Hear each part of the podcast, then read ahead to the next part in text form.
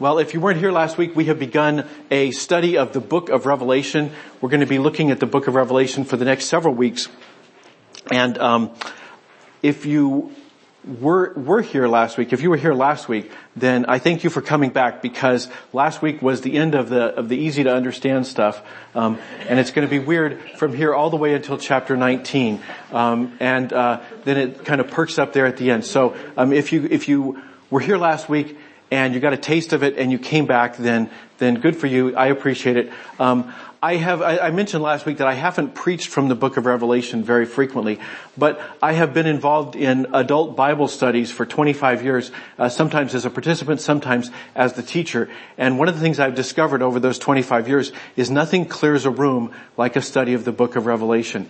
Uh, people discover they have uh, trips they have to take and and projects at home. Uh, there's nothing that really empties a Bible study like a, a study of the book of Revelation. It's because it is so weird. And I'm going to try to do my best with the weird, um, uh, because a lot of a lot of what makes Revelation seems weird is the symbolism, and then there's other things that I'm not going to be able to help you with, and uh, that's up to God. So uh, there are things that are going to be beyond my my pay pay grade. But some of the symbolism isn't all that bad um, if you understand the context of what's going on. Um, let me give you an example. Uh, you, you, you, live in Alaska. Um, if if I tell you I have a dream of uh, a raven who's being chased by a seagull, you might think, well, you had uh, bad pizza last night. But you may also think, hmm, he's, he's thinking of spring in a very poetic sort of way, right? When the ravens go away and the seagulls come, right? We can understand it. We may not say, well, that's not the way I would say spring. I would say spring. I think we tend to be a lot more nuts and bolts in our culture today. We're not as poetically inclined, but we at least can get that. If I tell you I had a dream and I saw a, um, a fireweed and the purple flowers on top just kept growing and growing and growing and they never stopped growing. What would I be telling you? Well, I might be telling you that I don't want those six weeks to start with winter on the far end. So we understand that there's symbolism um, that that that makes that makes sense to us because we understand the context. Now, um, the context that John is working in, as we saw last week, is a context of suffering. John is suffering. John is actually imprisoned. He's on um, Island. He's on Alcatraz. He's on uh, Devil's Island. John has been put on an island off the coast of Asia Minor because he will not uh, do what the emperor has asked him to do. I've got a picture here of Alcatraz. So let me just kind of when you see when you see the word Patmos, think Alcatraz or think uh, Island or something like that, Devil's Island was a place where the emperor sent people that he didn't want in circulation.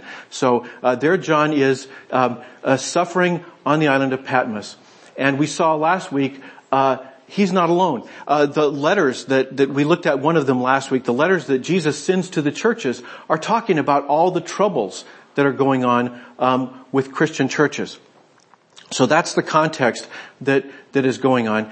And um, what I'd like you to do as we, as we work through today's lesson is picture yourself, you're the guy on the chain gang next to John. Okay, now John had this revelation, he wrote it down and he got it off the island somehow. Um, but now you guys are busting rocks together and you're saying, John, I don't understand you Christians. Why don't you just bow down to the emperor? You wouldn't be here if you hadn't resisted. Why don't you just knuckle under and do what the emperor wants? He says, well, because my God tells me not to. And the, the prisoner next to John would say, yeah, but what kind of God do you serve?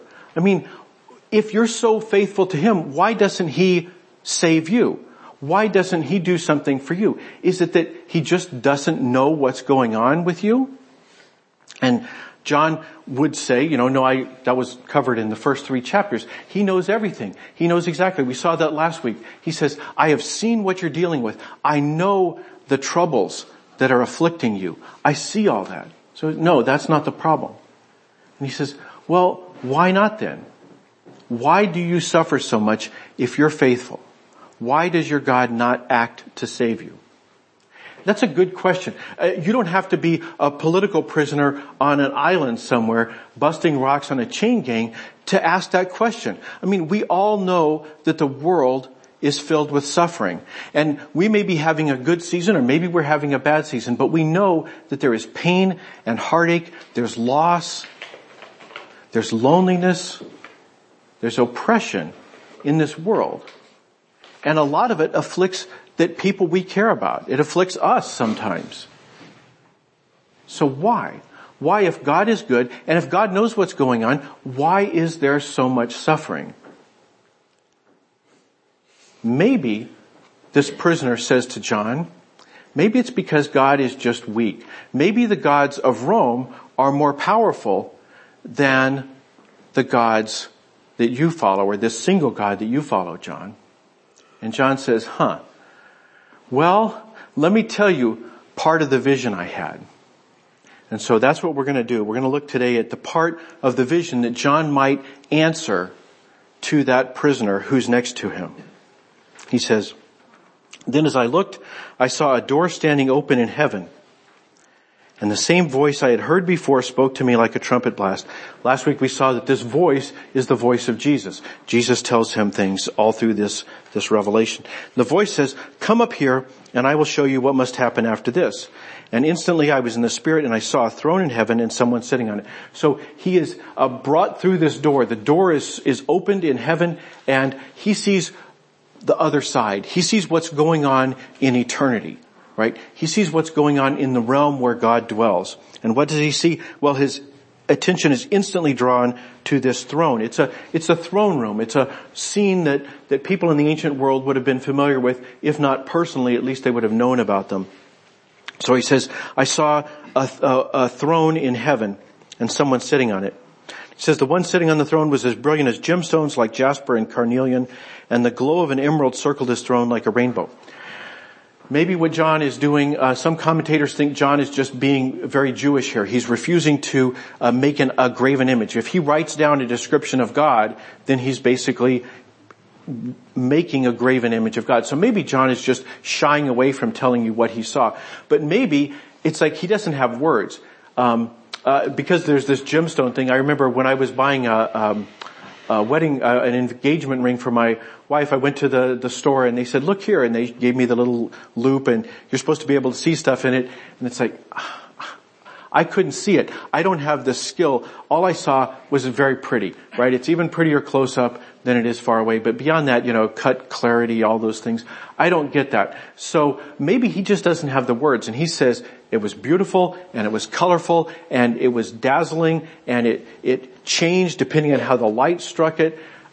But honestly, I just don't have, there aren't words on earth for the thing I saw up in heaven. I don't know which it is, but whatever it is, John says, I saw someone on the throne. And then, having taken that in, then he says, oh, and then I noticed there were 24 thrones surrounding him. So it is like a royal court. There's the king and then there's the other people who are around the throne. 24 thrones with 24 elders. And the elders were clothed in white and had gold crowns on their heads. I actually have a picture of what one of these crowns look like. Um, so uh, the word crown here isn't, you know, I think of you know the Queen of England with the little fur at the bottom and then all that gold and jewels and so forth.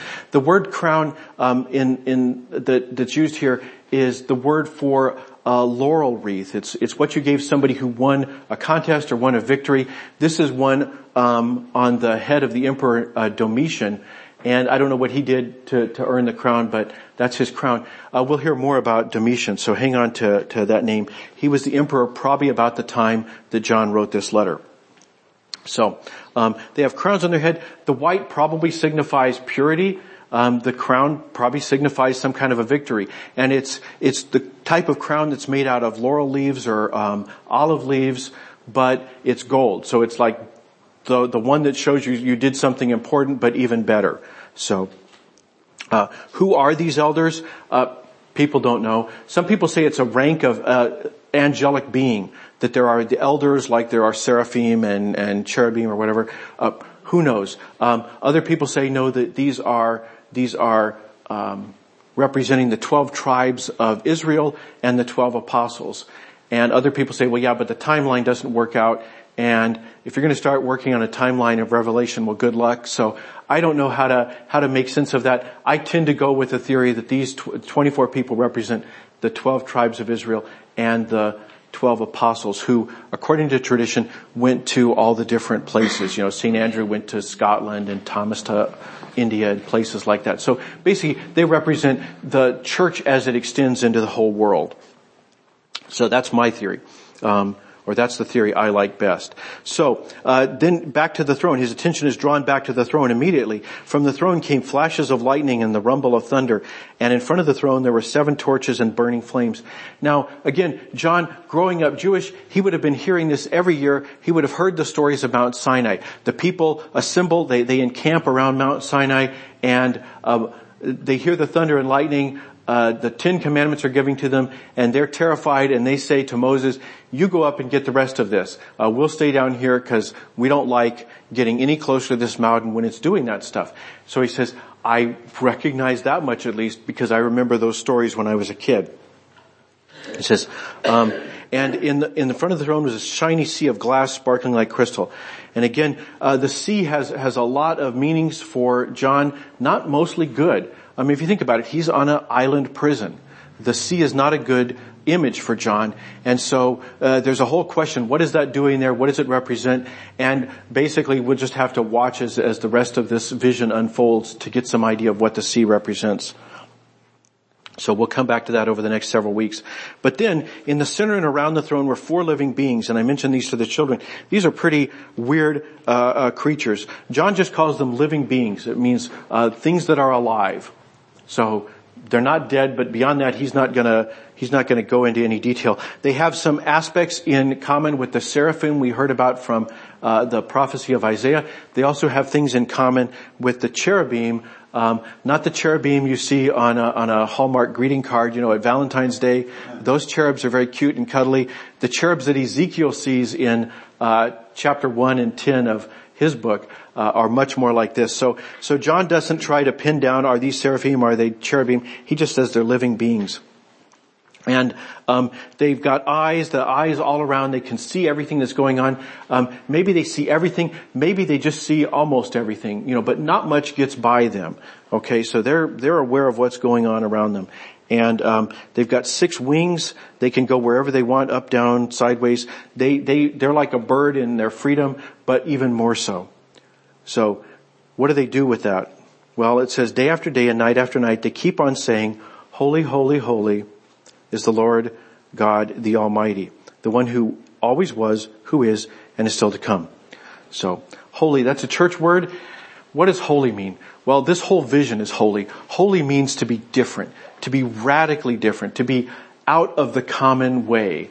Okay, and that is God. God is holy squared, holy cubed. God is out there. God is totally different from the, the stuff that we encounter here in the created world. God is different. God is utterly different. Holy, holy, holy is the Lord God, the Almighty. The Almighty, um, John borrows a word uh, from the Greek culture. It's pantocrator. It's ruler of everything. John says he is the ruler of everything. The one who always was, who is, and is still to come. He says he's eternal that there is nothing that changes about God. God is unchanging in a good way. Remember, Jesus talked about the man who built his house upon the rock. God is a foundation you can count on.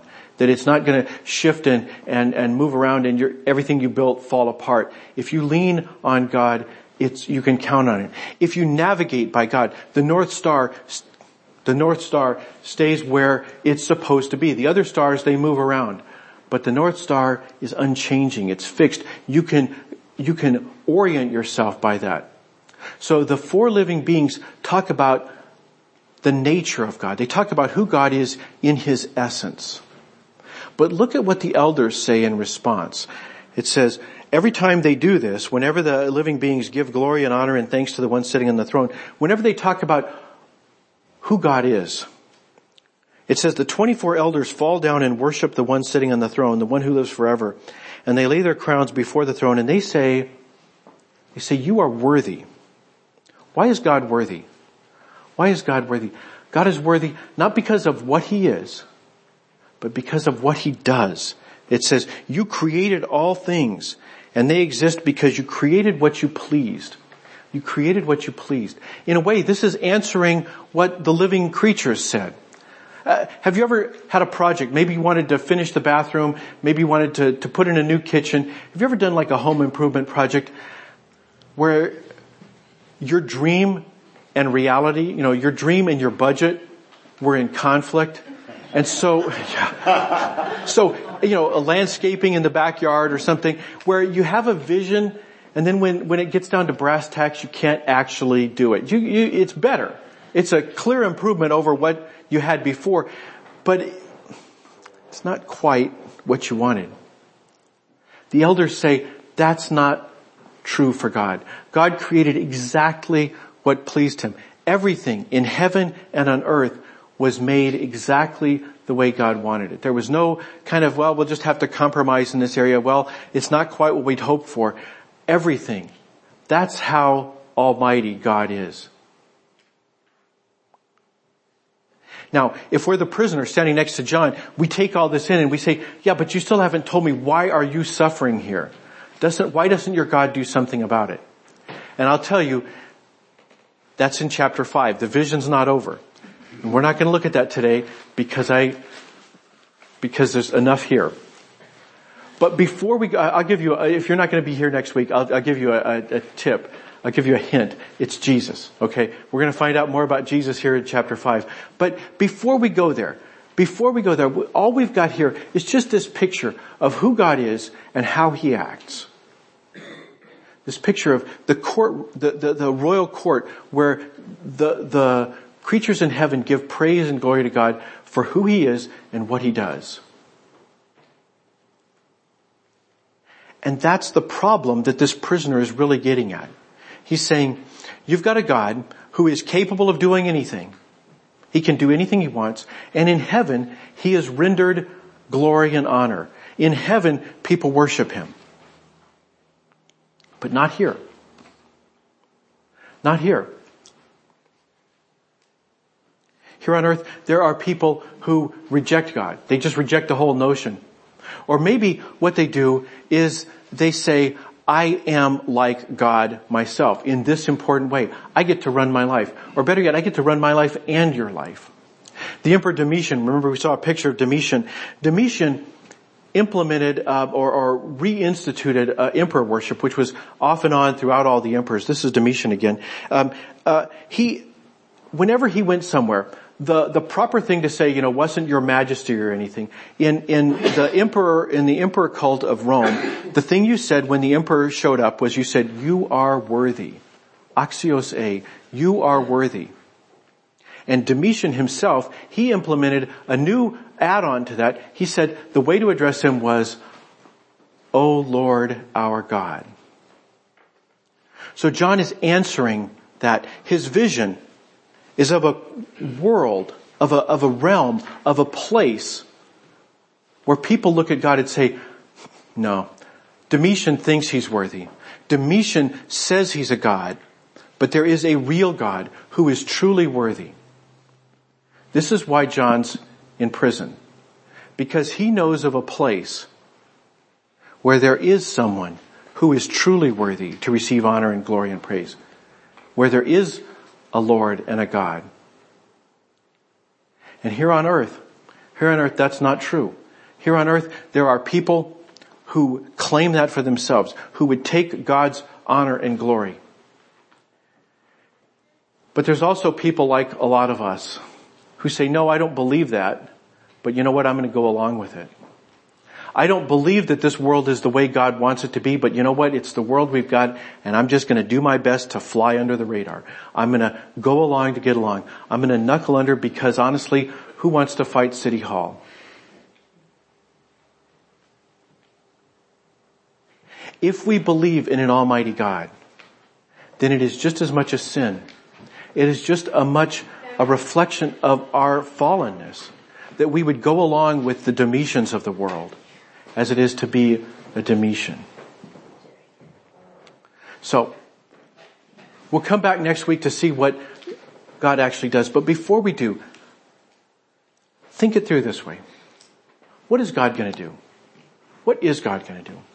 If you are a good God, if you have made exactly what you pleased, if you are all powerful, and you know what's going on on earth, you know that the worship that is properly given to you in heaven is not being given to you on earth, and that there are little tin pot dictators scattered across the globe who are demanding people treat them the way they should treat you.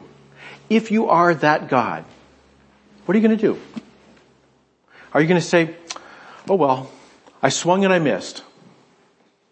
Oh well, too bad. Satan gets this round, but someday I'm going to make a globe where they do worship me. What would an almighty God do if he knew that there was a part of creation where people were in error and people were oppressed, people were in pain, people suffered because they didn't know who God was and how God felt toward them. Well, of course he would act. Of course he would act. We're going to see how next week, but just pause there and ask yourself, how does God relate to me? Where am I in this picture? Am I Domitian? Are there people I'm oppressing? I hope not. I don't, I'm looking around. I don't see any truly bad people here, but you'll have to figure that out yourself. But I think a lot of us find ourselves in the place where we say, look, I'm not going to fight City Hall. This is just the way the world works and I'm going to go along. I'm going to do the best I can with what I've got and if it's not what God wants, well, I'm not going to put myself on Devil's Island. So I invite you to examine yourself. Ask yourself, am I doing that? Am I going along with a, with a world system that I know is corrupt and fallen? Do, do I go along with the brokenness of the world or do I say, no, this is not right? I believe in a God who is putting things right. And then I would ask you this.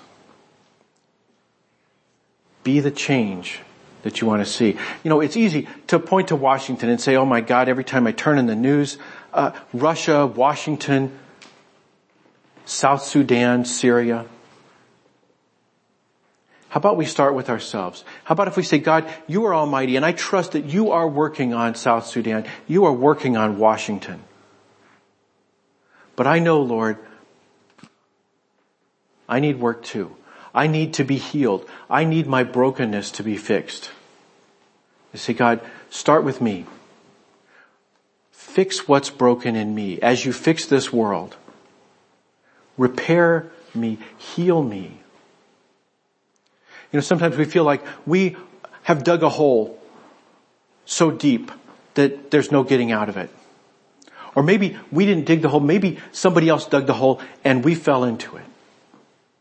But if we believe the vision that John had, if we believe that there is an almighty God, then there is no hole too deep because his mighty arm is long and it is strong to save. Ask God to help you. Ask God to make you what you wish the whole world was. Jesus said this is what we pray when we ask in the Lord's Prayer, thy kingdom come, thy will be done here, the way it is there. Here on earth as in heaven. Make me, Lord, fit for heaven as you make the world fit for heaven. Let's pray. Loving God, we, we, we give, we give lip service to the idea that you are almighty. But sometimes, Lord, we act differently. We act as if you are unwilling or unable to do anything about the brokenness in our world. Lord, help us to remember that in heaven, everything bows down and worships the one thing worth worshiping, you. And help us to be like that here on earth. Lord, to whatever extent we participate, we are, we are compromised and caught up in the brokenness of our world, Lord, we pray that you would heal us. Start with us. Help us to be that change that we seek in the whole world. We pray all these things in the name of Christ, our Savior. Amen.